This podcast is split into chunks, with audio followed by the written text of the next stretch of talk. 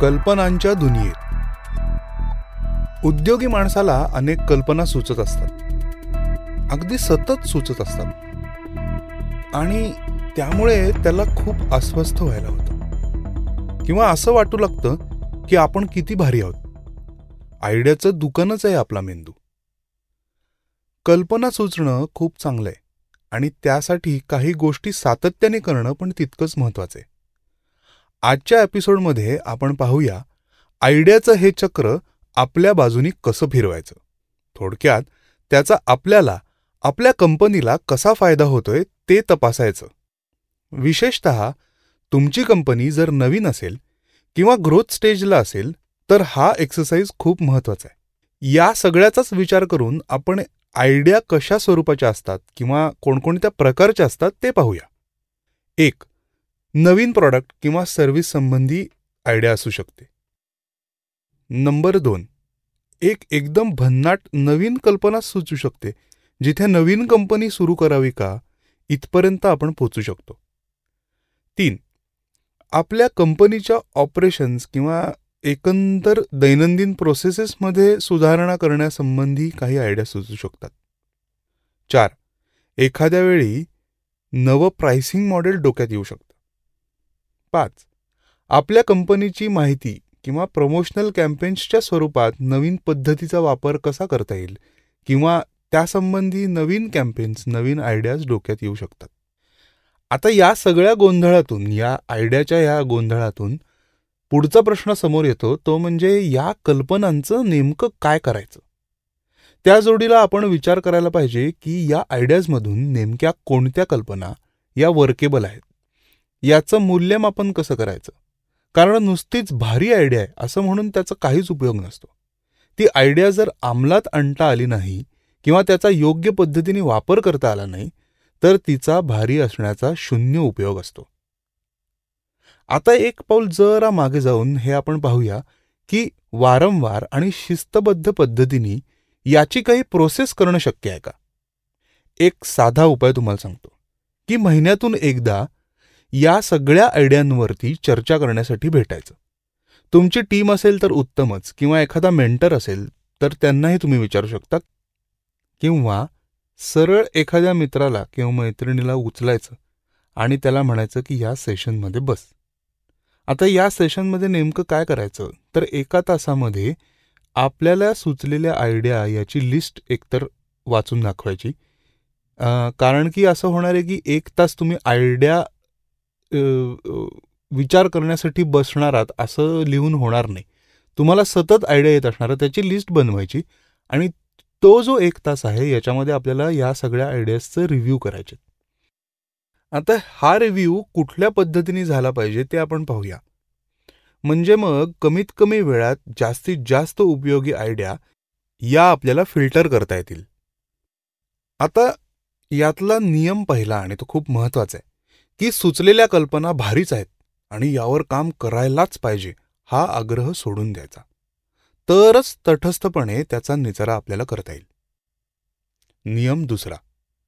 या आयडियाजचं एक्झिक्युशन आणि एकंदर ओव्हरव्ह्यू जर का घेतला तर थोडा प्रॅक्टिकल अप्रोच ठेवायला हवा.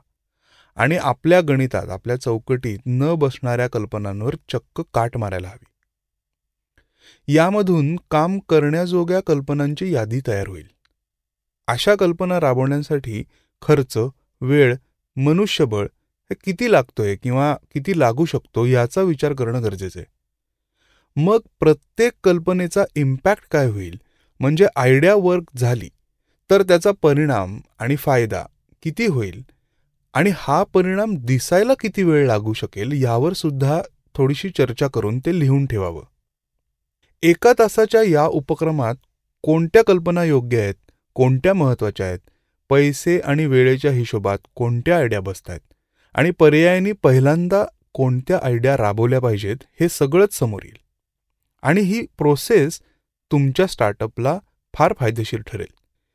हे नियमित केल्यावर तुमच्या सुपीक डोक्यातून नवनवीन कल्पना सुचायला चालना तर मिळेलच सोबत त्याचं ॲनालिसिस करायची सुद्धा सवय लागेल. फक्त हे महिन्यातल्या एक तासाच्या चर्चेतूनच शक्य होईल का? तर हो आणि नाही असं दोन्ही इथे मला म्हणावं लागेल. नाही म्हणायचं कारण म्हणजे आपण सतत चौकस नजरेनी आजूबाजूला घडणाऱ्या गोष्टी पाहायला पाहिजेत. नवीन पुस्तकं पॉडकास्ट व्हिडिओज यांचा अभ्यास केला पाहिजे. आपलं मार्केट सोडून इतर कंपन्या काय करतायत? नवीन टूल्स आले आहेत का? तर नवीन टूल्स जर सापडली तर त्याविषयी माहिती झाली तर अजून खोलात शिरून आपल्या कंपनीसाठी त्याचा काही उपयोग आहे का? याचा सतत विचार घडला पाहिजे.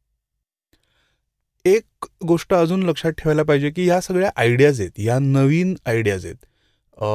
किंवा हा एक प्रयोग आहे हे डोक्यात ठेवलं पाहिजे. आणि जोमाने एक्झिक्युशन करून आपल्याला एक्सपेक्टेड रिझल्ट्स कसे मिळवता येतील याकडे लक्ष एका बाजूला जरी असलं तरी या सगळ्या आयडियाज या सगळ्या एक्झिक्युशन्स फेल होऊ शकतात. कारण आपण इथे नवीन प्रयोग करतोय. त्यामुळे जर का अपेक्षित रिझल्ट आले नाहीत तर हे आयडियाचं जे सत्र आहे महिन्यातनं आपण करणार आहोत ते न थांबवता इनफॅक्ट अजून काय वेगळ्या पद्धतीने आपल्याला करता येईल? आपण केलेल्या एक्झिक्युशनमधनं आपल्याला काही शिकता येईल का? या सगळ्याचं ॲनालिसिसमध्ये थोडंसं रूपांतर होऊन त्या सेशन्समधनं तुमचं इनफॅक्ट जर असा साधा विचार केला की वर्षभरात जर बारा सेशन्स तुमचे झाले तर शंभर टक्के तेराव्या सेशनमध्ये तुम्ही जास्त प्रिपेअर्ड असाल किंवा तुम्हाला जास्त कॉन्फिडन्स असेल की कशा पद्धतीने आयडिया फिल्टर आउटसुद्धा केल्या पाहिजेत. तर अशी आयडियाची प्रयोगशाळा दर महिन्यात आपण चालू ठेवायला पाहिजे. हे या पॉडकास्टचं सार आहे. तुम्ही मंगळवार मार्केटिंगवरती अतोनात प्रेम करताय आणि खूप चांगले फीडबॅक येत आहेत लोक अनेक आयडियाज डिस्कस करतायत अनेक कॅम्पेन्स डिस्कस होत आहेत तुम्हाला काही प्रश्न असतील तुमच्या स्टार्टअपविषयी तुम्हाला काही मदत हवी असेल व्हिडिओ क्रिएशन संदर्भात असेल किंवा एक बेसिक ग्रोथ कन्सल्टिंगसाठी तुम्हाला जर काही मदत हवी असेल तर नक्की मला मेसेज करा. सोहम एस हे माझं इंस्टाग्राम हँडल आहे. पॉडकास्ट एपिसोडच्या डिस्क्रिप्शनमध्ये पण प्रत्येक एपिसोडच्या डिस्क्रिप्शनमध्ये मी माझा ईमेल आय डीसुद्धा दिलेला आहे. तर तुम्ही ईमेलवरती संपर्क साधू शकता लिंक्डइनवरती मेसेज करू शकता. आणि हा एपिसोड किंवा एकंदर मंगळवार मार्केटिंग हा पॉडकास्ट जो आहे तो अनेक लोकांपर्यंत पोचावा यासाठी तुम्ही माझी मदत करू शकता. तर मित्रांनो आपण भेटूया पुढच्या मंगळवारी अशाच एका मस्त टॉपिकवरती चर्चा करण्यासाठी. तोपर्यंत सोहम सबनीस यांच्याकडनं रामराम. त्याच्या आधी मी एक ताजा कलम ताक इथे मांडू इच्छितो. अशा तुमच्या एखाद्या प्रयोगशाळेत यायला मला नक्की आवडेल. अर्थात तुम्ही बोलावणं केलं पाहिजे.